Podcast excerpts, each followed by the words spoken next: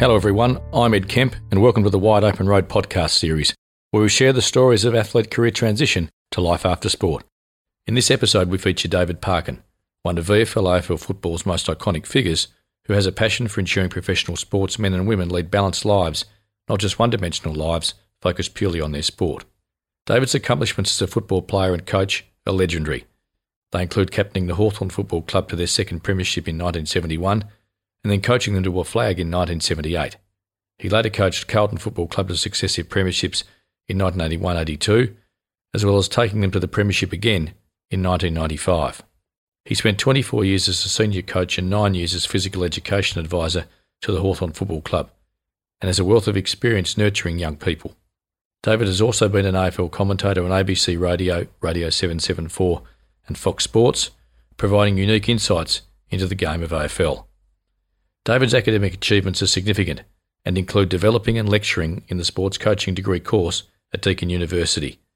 He also holds a Bachelor of Education from the University of Western Australia. A prolific writer, David has written and published more than a dozen books and numerous articles over the past 40 years. David's passion for education, young people, and life is infectious, and I started by asking him about his involvement with an AFL Players Association study that has found players with outside interests perform better on the field and are more likely to engage better with their sport than players who focus solely on their sporting career. I asked whether these findings surprised him. I asked whether he thought AFL clubs and perhaps other sports have fully embraced the importance of balance in the lives of their players, and how does he think balance helps players ultimately prepare for life after sport? The last one, I'll, answer that first, is that that's the one piece of research we haven't done. And an organisation like the AFL that spends one and a half million dollars each year trying to answer questions of that nature probably needs to set off down that pathway as well. I am I am certain because of the history that I've had with players who do do prepare themselves for life after they they do work placements or they study or they do their apprenticeship or they work in a community program during their football life I think actually make the transition a little easier, as difficult it is, I think, for all professional sports people who've had that as their major focus, uh, do have a, a degree of difficulty in, in making the transition out.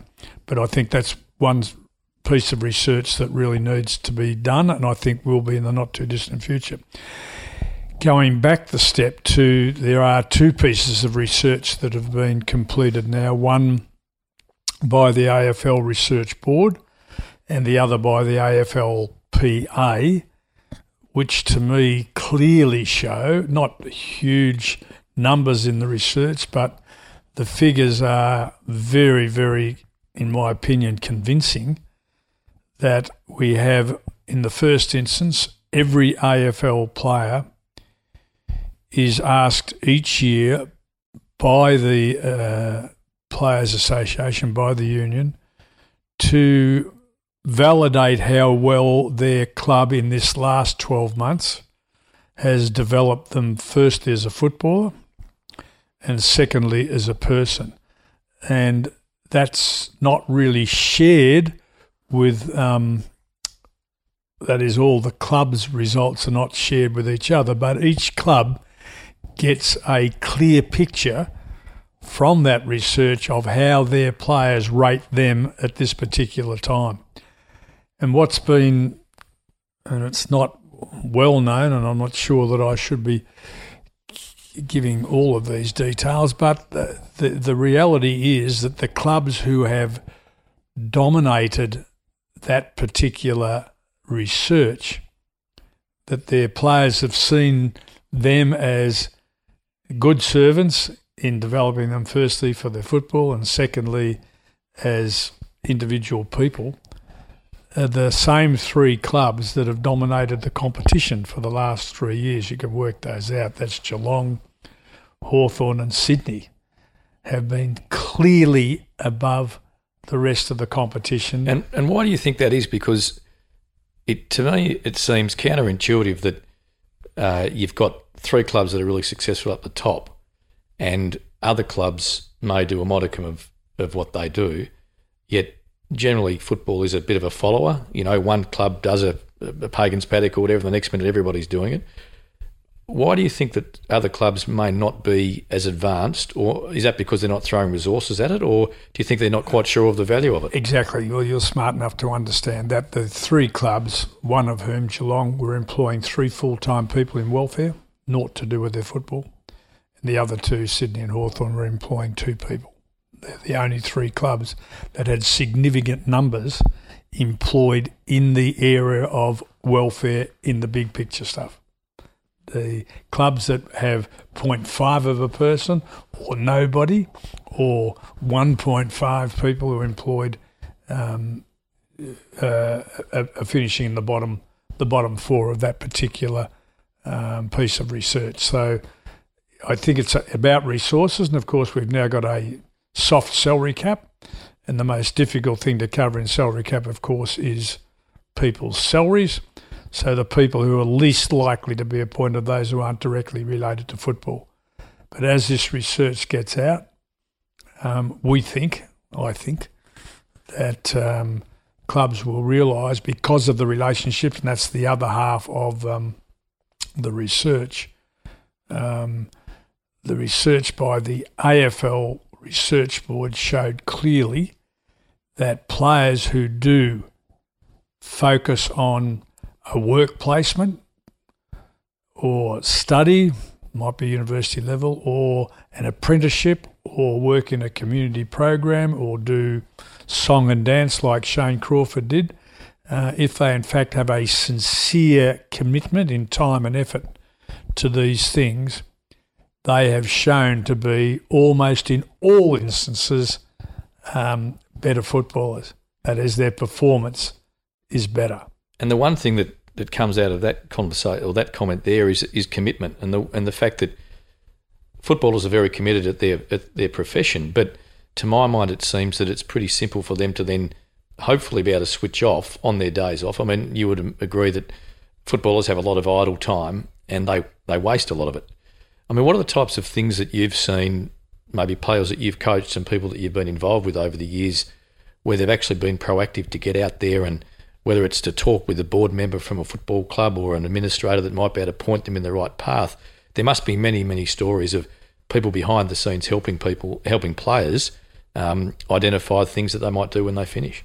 Ed, you're absolutely right. In, if they're half serious and half smart, they're amongst uh, people who become wonderful resources and connections to the next, if you like, part of their life.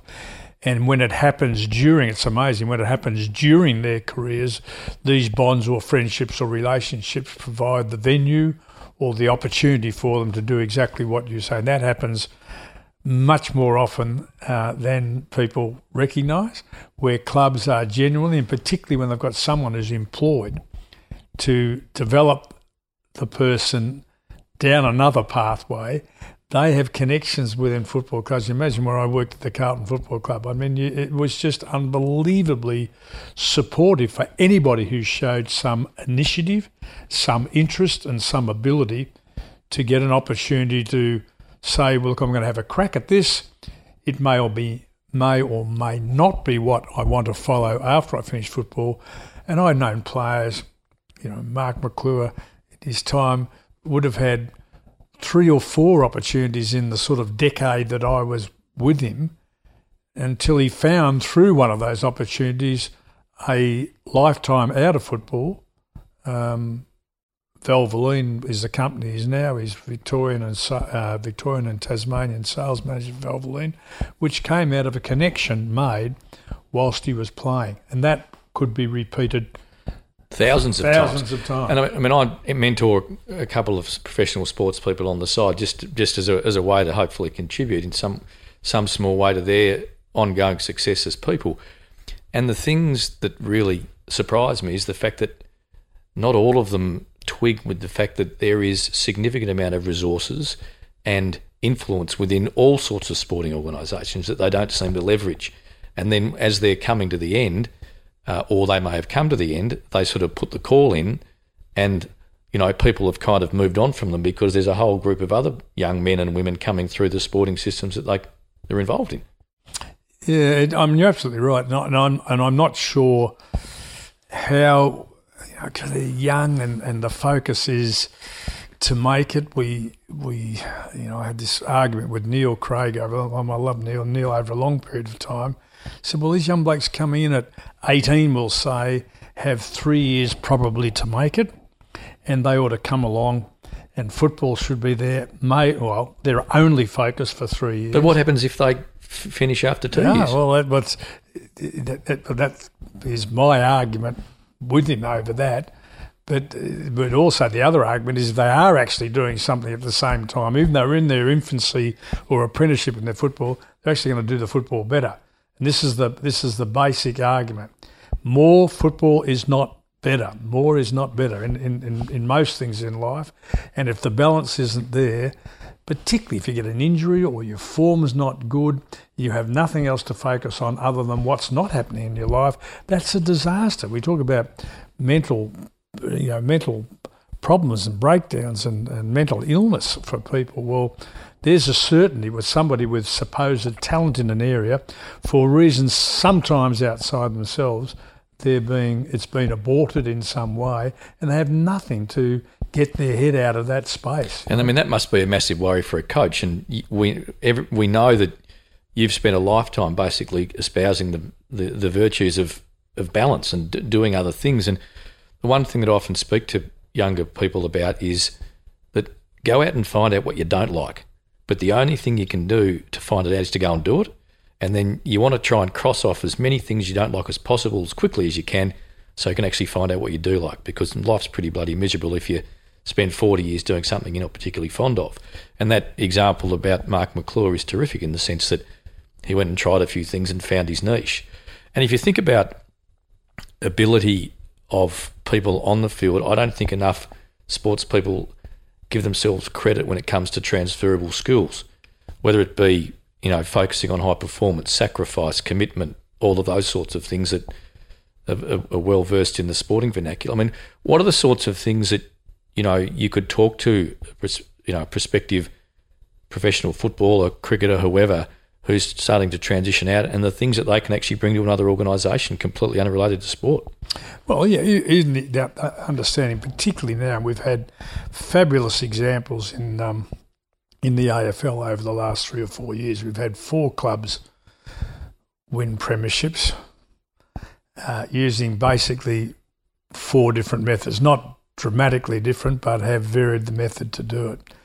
Um, I have been delighted with the um, change of culture within Footy Club where players are now encouraged to have a laugh and to enjoy themselves and the seriousness. I, I could imagine somebody telling a joke during my, my training session. I would have sacked them on the spot.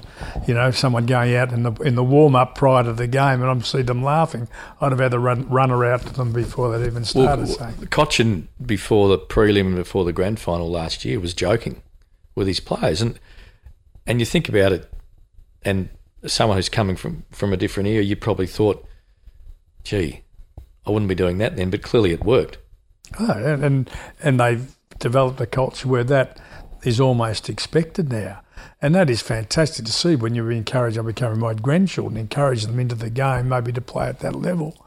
And, and, you, and you find that the environment which they're going into now is a much more balanced environment. I think we've, you know, I think we've made some, you know, quite dramatic changes. But whether we've got coaches convinced to change their schedules and to enable people to go and find out what they like or don't like or what they're good at or not good at.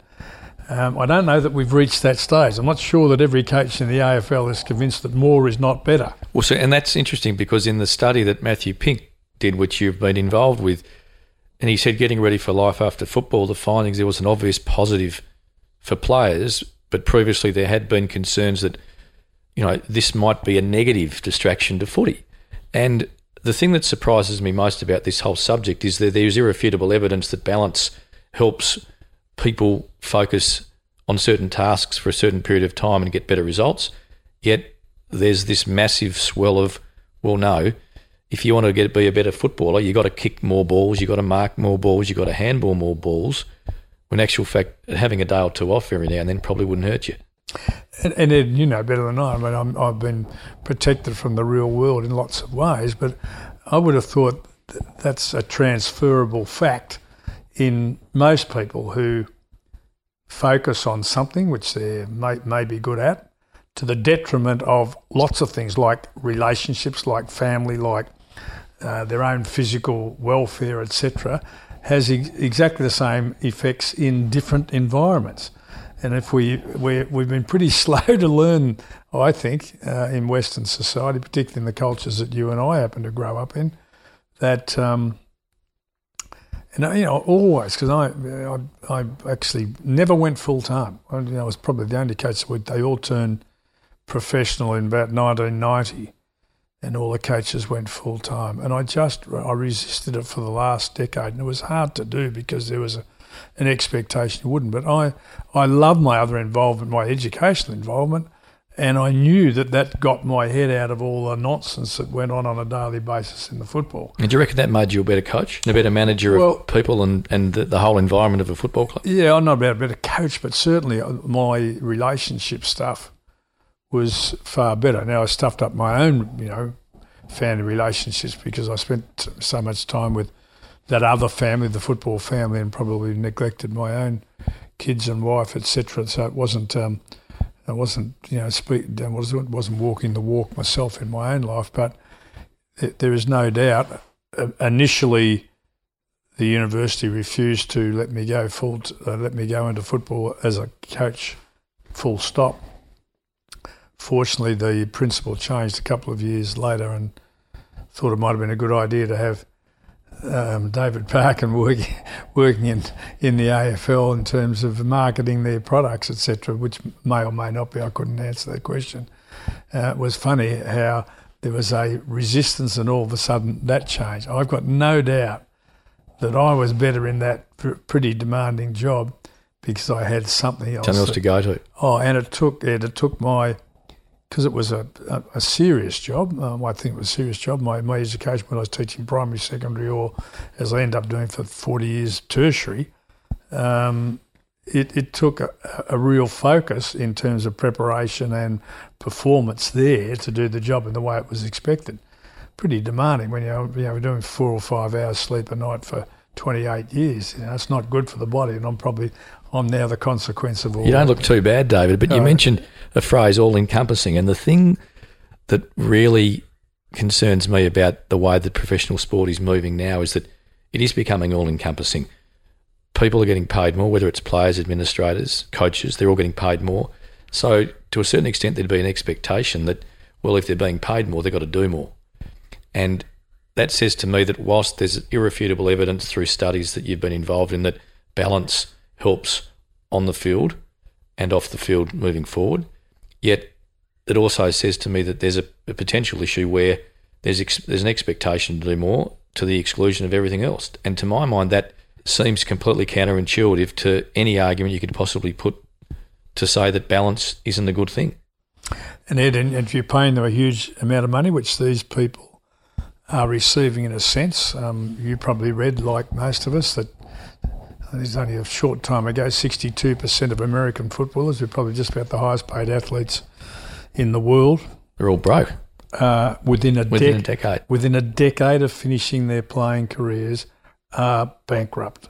Now, that to me, there's something basically wrong with the system that allows that to happen. Where, where, I don't know, I can't, I don't know it well enough to point the bone at who or what, but that is an absolute tragedy in terms of life, you know, for people. Well, and I think the thing that if if we fast forward maybe fifteen or twenty years to when the the salaries are never going to be comparable to what they are in the states, I mean the the, the numbers there are outrageous. But the thing is, is that if you if you fast forward twenty years, what concerns me is there is going to be a, a an underclass of retired sportsmen and women, and the and the the rate of change within the women's professional sporting area suggests that maybe not in, in, in our lifetimes, but not so, pretty soon afterwards, they'll be getting paid as well or comparably as the men. That we'll have a whole bunch of athletes that come out of their sports with not a great deal of skills, either a lot of money that they blow or a lifestyle that they can no longer afford. And as a as a parent of four children, that that frightens the hell out of me purely because as parents of, of, of elite sports people, they must be worried that what's going to happen to them if they don't get themselves organised for life after sport well and truly before they finish. Well, I, I have no argument, but I, I, Ed, you and I think the same and sense and feel the same and can predict, we think, fairly confidently about the future. And yet there are a lot of, um, what's the word, not silent foes, but a fair bit of opposition to this basic change. I would have thought now we would have had a, a complete somersault, you know, into the professional business, which happened during my, I mean, the game has gone through massive change. I can't recognise any elements of the game as it was 20 years ago, our, our game of Australian football. And on that point, do you think that players are better now? And I'm talking about skills and better footballers than they were when you played and when you coached. And the reason I ask that question is getting back to the fact that I hear now that players are basically spending 40 hours a week at the club. I could imagine when you were playing and when you were coaching in the early days, they might have spent 10 hours a week at the club because they were working. I don't know whether they've necessarily got any better at the basic skills. Probably have. Grounds are better. They're probably fitter and stronger. But is more better? And you'd have to say that maybe it ain't. I think you've got a good argument. And when I sat with three probably shouldn't name, but three slow inside footballers at the Hawthorn Football Club not all that long ago, and they brought the subject up. We're talking about enjoying the game, you know, their ability to go out and play, play the game, with un, without restriction of method, position, role, which has been coach directed and they were three outstanding players, all of whom one's left playing at Melbourne, Lewis, and the other two, oh, Hodges playing at Brisbane and Sam's retired. But I, I was amazed, and they brought it up, not me. Oh, I, I'm pleased to have had it sort of argued in front of me. They were saying, well, we now average, I think at the time, 92 stoppages in the game where there's a ball up or a throw in. You can imagine Parko going to those stoppages and having a predetermined – starting position. Who do we go and stand next to, or what, what position do we start? That's been pre-directed. And then from that point, the role to play or what my job is, which might have naught to do with actually going and getting the ball and doing something with it. Would you like to consider for us how the joy of chasing the ball and getting it and doing something constructive with it has been reduced by coach intervention? And I thought, heavens, I never even thought about it from that point of view. But you know that that would wouldn't be detrimental in terms of the fun, whatever fun is for AFL footballers of playing that game. Well, I mean, I've I've heard the comment, and I've actually had the comment said to me a number of times where players are falling out of love with footy because footy's no longer a recreation; it's actually a job, and we all know that sometimes you don't have a shitty day at a job. And, and interestingly, an article I read in preparation for today was by Caroline Wilson back in 2013, where she quoted you as saying, Football is a massive billion dollar business, but it's still a sport, it's still a game. And former AFL chairman Mike Fitzpatrick suggested that the, he would find the modern life of a footballer or the life of a modern footballer very dull. Now, you've played in the amateur era, both of you, and you and you've straddled both with amateur to professional.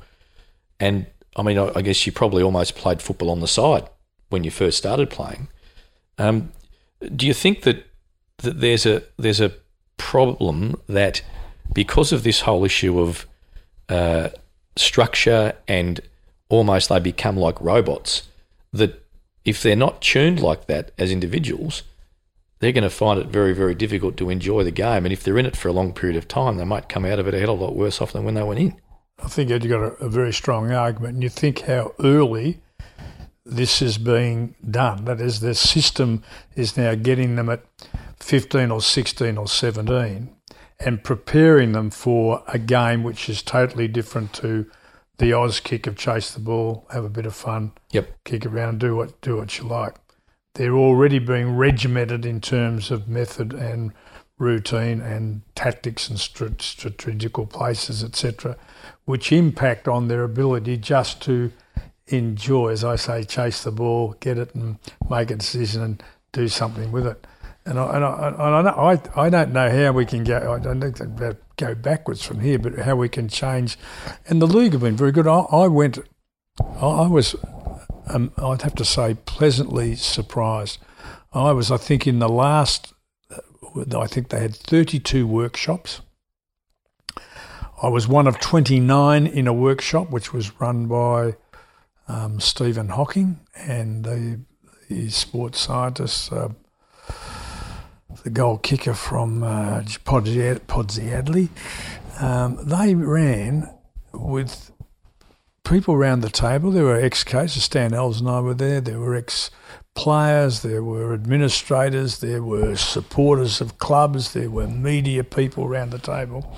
And they had an open discussion about what the uh, commission had been talking round the rules and what needed to be changed. I think there were about 17 of them at that time.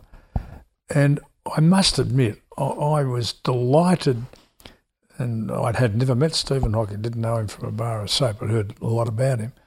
Um, I thought his collective wisdom around the problems that you're just talking about, where the game is going, and how people watch it, whether they do it at the game or in television, how those who play it, um, how those who umpire it are going to enjoy the participation of something that we've we just took for granted over a long period of time.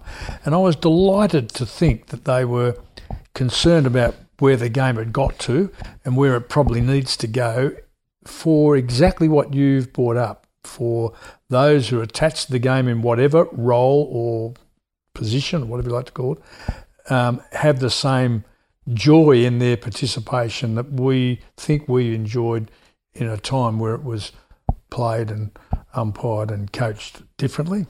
One of the things that I think about a lot with young children, and I have no, well, I'm not sure whether they're going to end up professional sports people. That's they're a bit young for that at the moment. But you mentioned about the fact that, you know at 15, 16, 17 they are getting pulled into a system where it's very rigid, it's very structured, and there's no almost what I call creativity to, of thought. And I mean, we're going to get off track a fraction for a minute or two. The draft age. I have a very simple view that they shouldn't be able to be drafted until they're 20. And that's because right when they're in the middle of the most important part of their educational life to that point in their lives, they've got pressures with will I or will I not get drafted? And you've got they're sitting HSC, and it seems to me that that is just an outrageous proposition for for a, a, an immature teenager to go through whilst they're in the process of the most important part of their schooling life. Oh, again, I'm totally on the same page that you are. And I'm not sure whether it's because we've had 15 and 16 year olds play the game successfully somewhere in the past, and therefore to prevent a player with talent coming into the system is going to end up in a court somewhere. Yep. Someone's going to, there's going to be a restraint of trade. And I think they're as worried about that because they lost both the restraints of trade that uh, that came up in previous decades or previous times before. So there'll be some argument put up like that. But I think for the loss of a couple, a few along the way in those uh, years that you're talking about from 15 through to 20, um, I think f- for the good that it will do the game and the people, all of them, for the few that it might slow down or prevent or dent or whatever you like to call it, I have no doubt that we should lift we should uh, lift the draft age. I've got no doubt at all. I mean, I think it's there's not that many examples, but the ability for someone to come in at at 21 or 22 when they're fully mature, uh, they're probably going to get up and running quicker. Even though that the players these days, the young guys, seem to be very well prepared. Most of mm. the top, let's call it 40 or so draft picks, are ready to pretty much go straight into a team. But I just look at all of the pressures that I see on kids to perform at school to have the additional pressure of will I or won't I get drafted, especially if you're one of those ones that may be in the bottom 25% mm. of the draft. It just seems to me to be an unbelievable pressure that they're probably not equipped to, to, to, to really handle. And mostly they go, they go uh, push the studies aside so they'll come back to those or whatever the priority of anybody sees in them the talent. And I've got a young bloke who's uh, under 18 recruiting manager for Port Adelaide. And when I hear the discussion uh, when they go into family situations with the boys, etc., it's one of the more difficult things for parents to cop because they're thinking just like you are as a good caring parent. They're thinking about, well, what if he doesn't make it, or what what about life after, and what about the things he should be doing in terms of his educational basis? There's no doubt in my mind we we should be doing that, but um, it's not happening. It's one of the criticisms that we've not dealt with. I don't think in a very very uh, professional way. That's AFL. Um, it's come up often, but it's never got through the commission. No, it, it, it's a it, to my mind, it's a huge issue that mm. may get worse before it gets better. Mentors are a really interesting topic, and I know through your uh, through the book that you're involved with, Perform or Else, uh, there was a chapter dedicated to one of your great mentors, John Kennedy.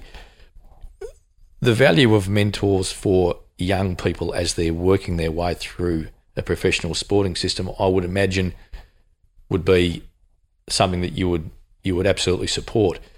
What have you sort of seen over the course of your experience in and around AFL and, and potentially other sports where mentors from com- the, the ones that I think are, are really helpful are the ones that are completely removed from the club or the organisation, where a young person can sit down and talk to them about a whole range of issues that they know that they're not going to get back to the club, and they can, if you like, you know, express their vulnerabilities and the things that might be really concerning them. I mean, how important have mentors been to you, and importantly, how important mentors been to some of the people that you may have come across in your in your coaching and playing career? I, I think in so many cases, Ed, the the mentor has often been, as in my case, was the difference between actually succeeding what we were doing or actually failing.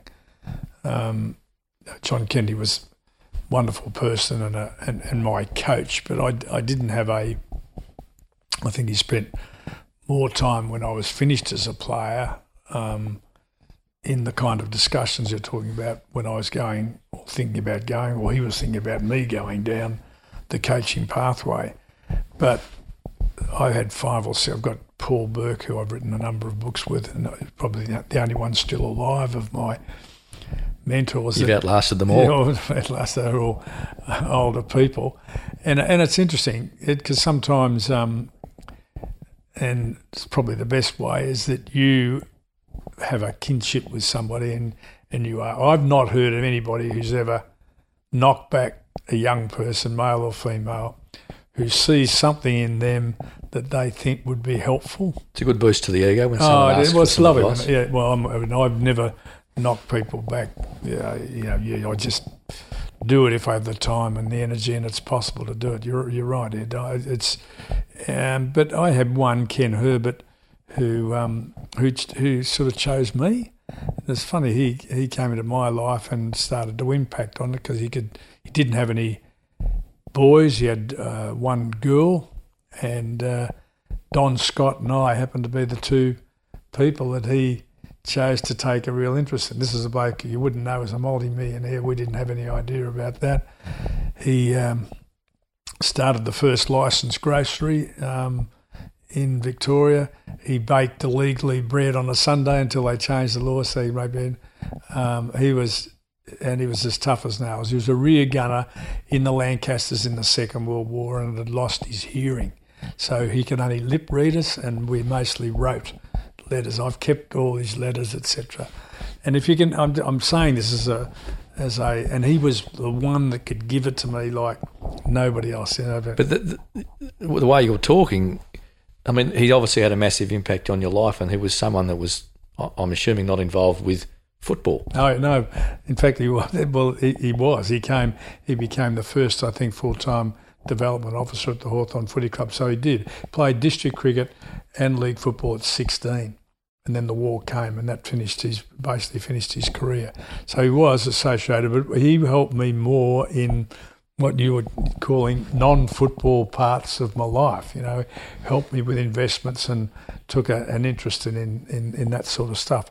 Um, if in, and people are a bit low, people are uh, get very anxious about going and asking someone who they admire from a distance, uh, who might be a perfect, as you call them, mental, I call them a critical friend. Somebody who knows and loves you, but can give it can give it to you in the way that uh, probably well, parents sometimes can, I suppose, but others in a position, say a coach or something, can't do it. And and Paul Burke, you know, Paul, I sacked Paul.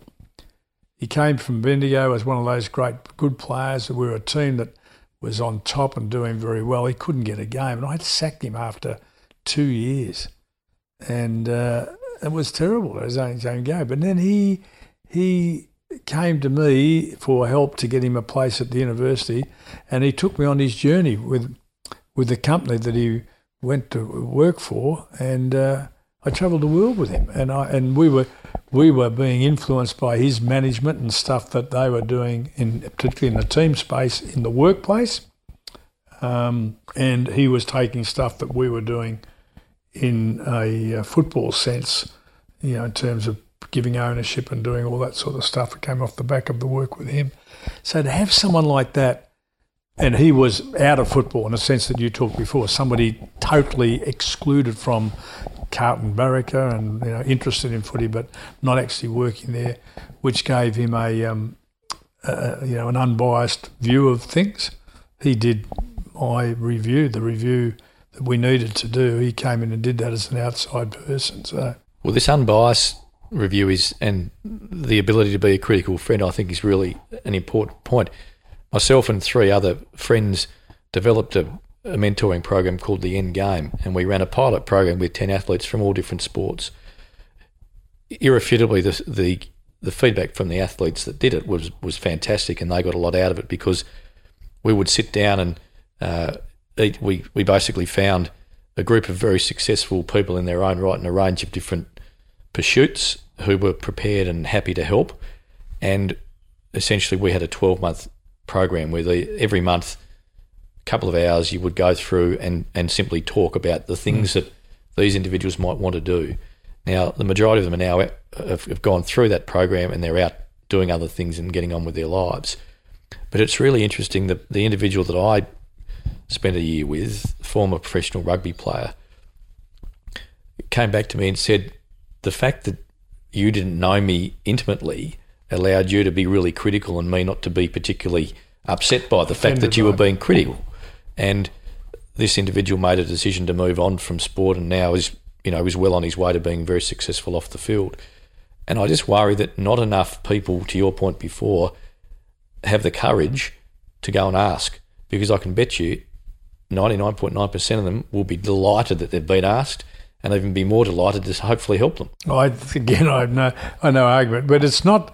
I don't know why that's not promoted, Ed, in the way that um, you and I have been on the. I've been on both ends, I suppose. Being mentored was absolutely significant in my life when I think of the, you know, Paul's influence, particularly in the leadership stuff, where we had the courage and the finish to actually and I was the most dictatorial, autocratic prick that ever walked the face of the earth, and I, I understand that. But for then me to under to to be educated and understand that at this time, you know, leadership is situational specific. We had 15 of the most experienced, committed, and competent uh, athletes probably in any football club in the history of the game. And it was obvious to everybody, ah, other than me, that it was time to to let go. To let go and I'd never let go of anything in my life, but I was going to lose my job if I didn't. How and how difficult was that for you to actually oh, a, a listen to and b go? I've actually got to do it. Well, I, I, I couldn't, to be truthful. I mean, I, I, he, I, he came up with the idea, and I said, "Oh, I'm not going to let the, the, the lunatics run the asylum. That's not going to happen," you know. And I know they met in my office because my office was a meeting room as well with a desk in the corner, and um, they came to meet for the first time and Anthony Stewart, who was the psychologist who uh, who ran the program, said, "No, you you can't stay in here." And I said, "No, no, I won't interfere. I just I need to know what's going on." You know, I couldn't let go. He said, "No, no, no. A, you, you you'll interfere, and B, they won't open up while you're here. So, on for two very good reasons, you're going." Well, I, I, can, I remember the hardest steps I've ever made in my life was to get to the door. In fact, I closed the door and I fell back against the door thinking, what is going on here? And then I could actually hear them. So I thought, here's a chance. I'll just stand here and listen to what's going on, you know. and then a couple of people came. So came what are you doing? The corridor. And what am I doing? So I had to I had to walk away. The, yeah, that's a really interesting question because it was the, most, the when I think of my life in those sorts of roles, the most difficult thing was to, and that group in the finish, probably interesting for people. That group in the finish decided who would play. So the group actually picked the team. They selected the team in 1995 every week they decided how we would play. So what did you do? Well, I didn't do anything. I, I was part of it and facilitated it, but I, I didn't. I hardly ever had to say, "Well, you might think, but we're doing." I can't remember once, to be truthful, where it was a selection over a player or a method we we're going to do to play against a particular team at the time. They understood what was required better than any of us, the three or four coaches. So does that mean that that was the start of your personal transition away from football, yep. from the point of view of full, well, yep. not full time because you said you were never full time, but, but, but, being ensconced in it. Yep. And how did you cope? In as, as you, eh? when you when you left football because you had plenty of other things to go to. Well, I, I think that's probably right. I I missed it, but I was proud that you know, John Kennedy gave me his job. He transitioned me into the job. I did it for one year in '76 as assistant, we won the premiership. John handed me his job in a car park in Kew in the pre-season, put his hand on my shoulder. He said, "Oh, by the way, they'll be announcing you as the Hawthorn football coach tomorrow."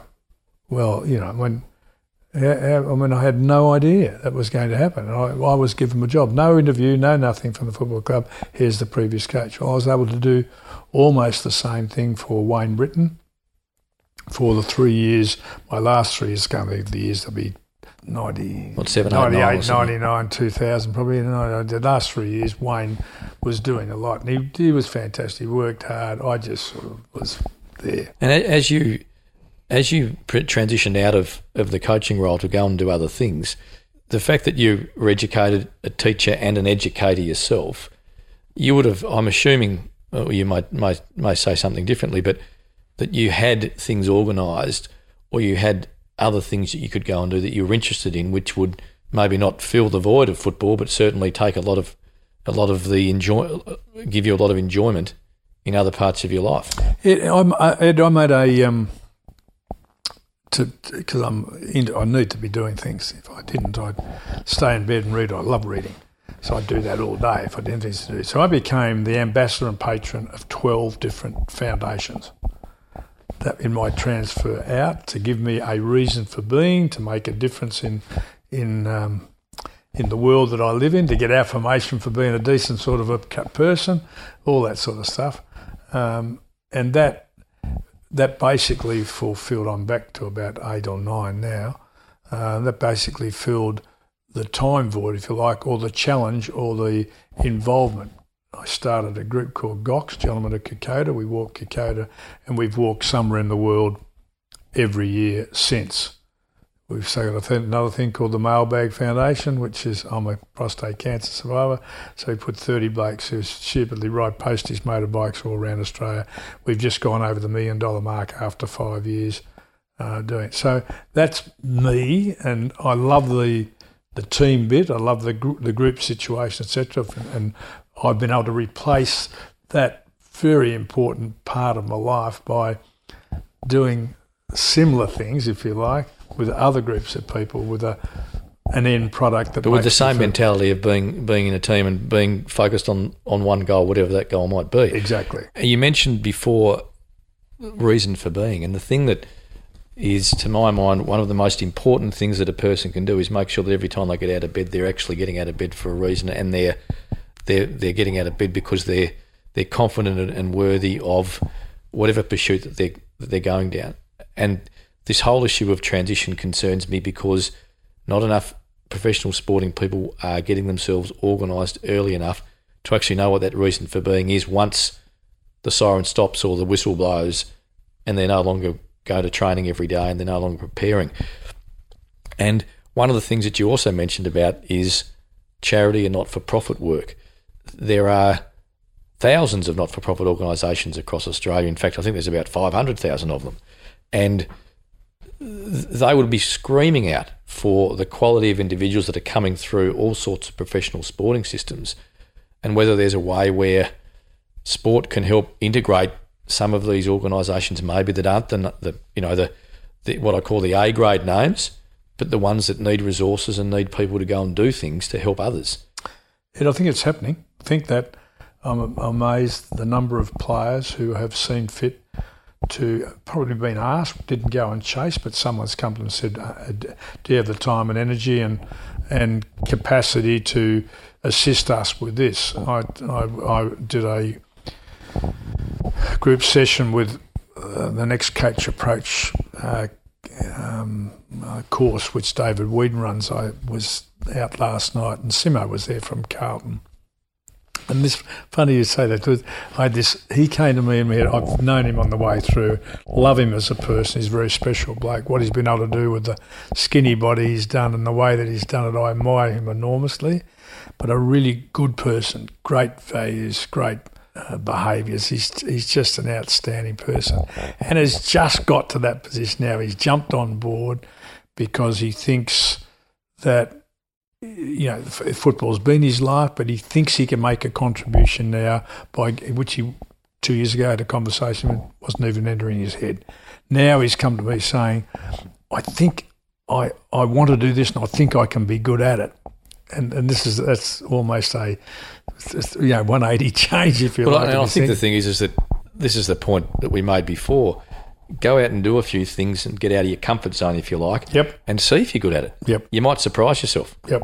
You know, you might surprise yourself that you can kick on the right foot, but you can, might surprise yourself that you can actually go and contribute to an organisation, whether it be a, a for-profit or a not-for-profit, and make a real impact outside of the of your what I'd call your day job. Mm. Mm. Now, I think I think that that's and Daniel Jackson is probably the one that comes to mind. Now, I know that I've never met Daniel, but when he started his journey outside of football, it became very clear very quickly that he was a person that had lots more to give, and he he he may have worked outside. Well, I know he did work outside of football while he was in it to probably help find exactly what he was going to do, and now he's contributing in all sorts of ways to making other people's lives better.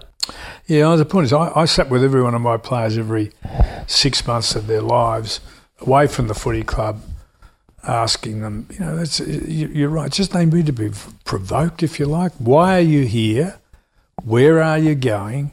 And how are you going to get there? And was it was a con- and the number of players, and this is players well into their careers in their early twenties who had talent, etc., who who didn't understand at all what their drivers were, what really does, other than yeah the footy bit, nothing else in the world have they considered that might be worthwhile pursuing?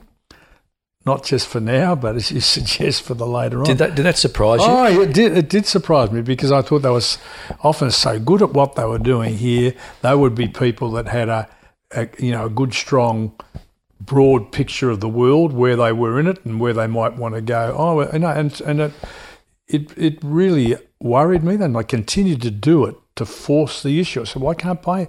I'm not playing you if you don't know who you are and what's important to you. I want to play people who are here for the right reasons. I'm I'm not interested in you if you're not interested in, in yourself enough to know what your what your drivers are. And it's a, it's a really interesting debate. I do I do with students a bit too. The number of students who come in and start courses at they're on autopilot. They don't know why they're there. Got no idea why they're. Now, your argument's good in that, well, that's okay. Let's come and crack at it, and uh, we'll find out we don't like it, and we'll go. Now, the best students that I've had, postgraduate, undergraduate students, are those who um, have gone off and tried a lot of things, pulled out of their course after they started, um, come back at 30 years of age or whatever, and they become the best students in terms of their undergraduate or graduate work in completing a terrific qualification, which takes them down the road that they finally decide they want to go. The funny thing is, is that I had a conversation with a, a football, uh, an AFL player last night, and I said it's never too late. You know, Sean Beattie, a very good Yes, friend of mine, yeah, yeah, yeah. and Beats decided he wanted to be a teacher when he was probably late thirties, early forties, and now he's loving it. That's and great. which is fantastic. And and I think that the ability for people to, as I said before, discount what you don't like, get that out of your system, and then go and focus on what you do like makes for a much more, a much happier life and a much more fulfilled life. And this whole issue of holistic development, and I suspect that when you pushed your players to say, well, what are you here for? Why are you here?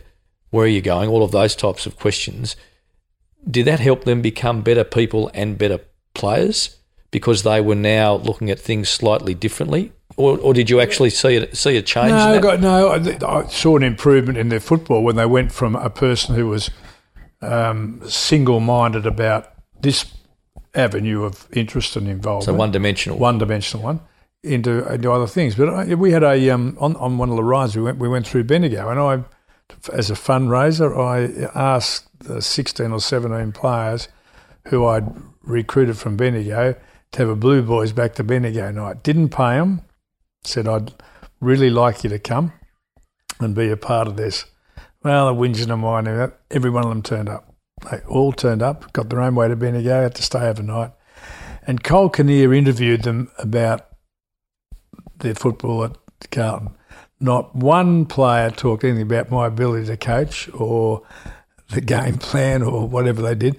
They all told a story. It was for Michael Sexton started off, so it was good. He sort of set the tone. But they all told a story about the conversation that I'd had with them and the pathway other than football that they'd chosen to go down as a result of that conversation. It was one of the most, what's the word, um, fulfilling or satisfying or enlightening uh, view of my own uh, understanding about these things that they were now, all of them were doing something in their lives.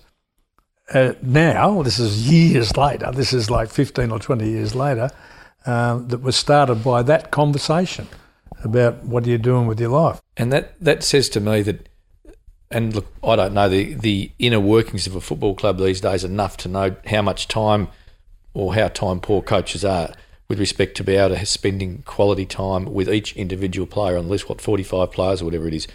But I, I sense that, you know, we need to learn from the past about making the future better, which is mandating this type, these type of conversations to be had within the realms of sporting organisations. So when they do go, they've got a sense of purpose, they've got a sense of direction, and they can transition what I call to something, not from sport. Yeah, great, great. That's great philosophy. And look, it's um, yeah, it's it's very interesting. I'm not sure how much. I mean, there were, I think even at the senior level, there were 14. So Simo was saying yesterday, 'cause he wants to go down. I think that pathway. There were 14 full-time coaches at the Carlton Footy Club, so there ought to be plenty of time for one-on-one with a person responsible. I did a program for Fox um, where I interviewed what was called the Clarkson graduates or something it was called. And it were the five or six coaches that had come through Let's say Hardwick, Simpson, Bolton. Bolton, those guys, uh, yep. Yeah. Um, and I had the chance, and I asked, there was, oh, I'm not a very good, you're a good interviewer, I'm not very good, but I, to start off, I said to each of them, how would you describe your role to a non AFL person? And we just about got the same in very similar words. Ah, well, it's really about building a good relationship with about 100 people. 50 of them who are actually out there, 47, whatever it is, 50 of them are actually out there playing, and another 50 who we've employed to service their needs. That's the job. And I said, oh, that's interesting. Um, pretty easy thing to build a good relationship with 100 people? Bloody tough, I would have thought. impossible. And they all, they all said, no, you can't do that. I have 10. They all have 10, and we cover the 100. So I can build with the time available, etc. And if time's in essence, one of the major inputs is having time with the person. You can't do it with 100. We can do it with 10. And so we have we build up a small group of 10 or 12 or 15 with each of those people and we try and build a relationship with them. And I thought, that's yeah, well, relationship building. You know, what, what, what, what's relationship building about? Well, it's about time, spending time and care and interest. I mean, talk about culture. Culture's a, get this right, cultus is the Latin word for culture, which means care. And it is about, relationships are about caring, which means that you're doing things that hurt you in time or effort or both to assist this person to achieve what they want. And we're starting to wonder, I think that's one of the better parts of of AFL football now that we're actually starting to understand that, and they're genuinely getting some. We've had some coach changes too, like Nathan Buckley's change. You know, Nathan's been. I cannot believe that Nathan's now finally worked out there's a thing called grey between black and white, and he was going to be like all the other great players who you know, I can count on one hand the great players have become half reasonable coaches because they don't have any empathy with the people who, like me, can't really do it. We struggle to do it all, you know. So you, you, you know, it's it's been fantastic me to to see a guy who played his football in a particular way, started to coach in a particular way, got rid of people that were outside the norm and weren't um, they couldn't cope with that. Is now understanding that his role is about building relationship with all people who have all got difficulties, problems, uh, who can't and can and do sometimes and don't other times, and being able to cope with that and build what I call a really good working relationship with them. I think Bucks is going to be an outstanding coach now. I've been always been a massive fan of him, uh, especially over the last couple of years, because he's clearly come to the realisation that he, he can't do it on his own mm. and he needs to surround himself with good people. And, and I suppose most coaches, maybe in your experience, haven't aren't great delegators because they want to do it all because they think that you know maybe there's their way's best and all the other things. You mentioned the word care. I don't care whether it's uh, in a footy club or in a workplace environment. You'll get a lot out of people if you show as a leader that you care for them and that you're interested in them. And I think getting back to the mentoring side of things, if mentors uh, show care and show some time and provide some time, that that will give professional sports people and others who might be struggling with the next phase of their lives the confidence to know, well, look, this one person's in my corner. There'll be plenty of others that are noted in their corner as well.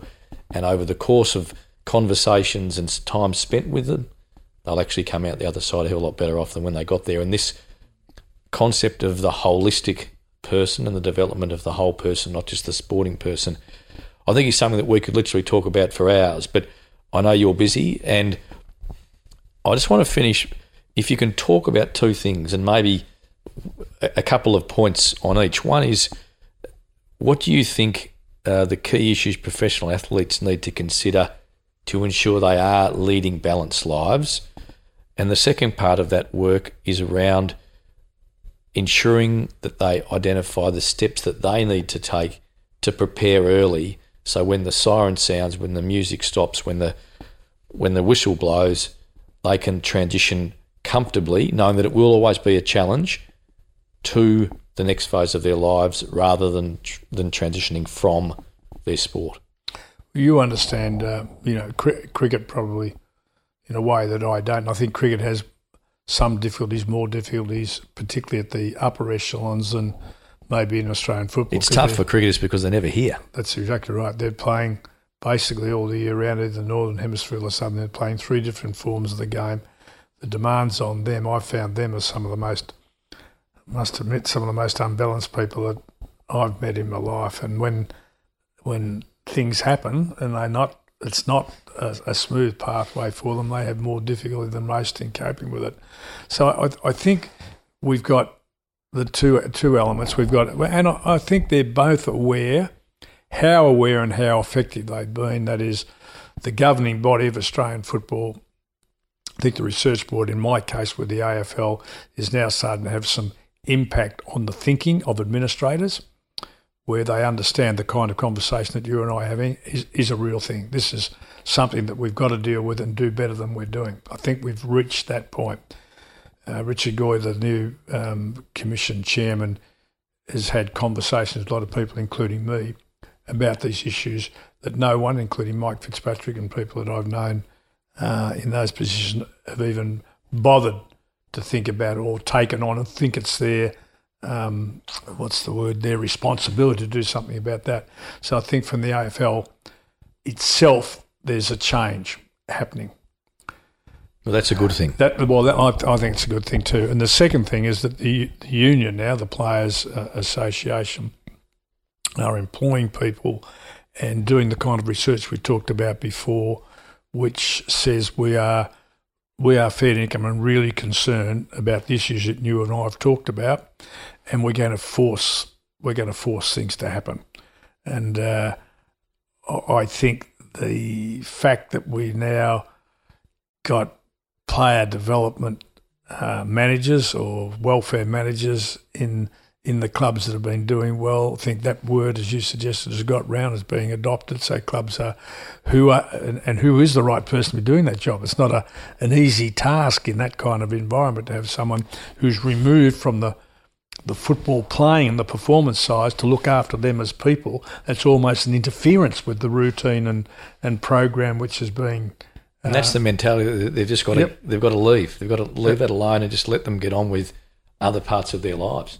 And and and, and I and I think as there are more examples of it happening where people do it successfully, and we know there are now in almost every club now, three or four or five or six people, which we might have had one or two back in in the past. We've got a good strong group of people who are committing their lives to something other than football and playing great footy. And that's becoming obvious to their teammates who are there and the people who are administrating that football club. So I think we've we've turned, in my humble opinion, we've turned the corner just. And I think we'll see no avalanche. It's not going to happen like a tidal wave. That's certainly never going to happen. But we're going to see efforts made while the relationship between balance during and balance for transition going out becomes more evident and people do it and do it successfully, and clubs will say, well, we, we need to make the kind of financial and people commitment to it that we probably have been loath to do in the past. Know, you make a good point to finish, David, and I think the thing is, is that the ability for people to identify early what they want to do and make it very simple as they possibly can to, to move away from one thing into another is, is only going to be a good thing for sport, only going to be a good thing for society. I thank you very much for your time and uh, look forward to seeing you soon. Thanks, Ed.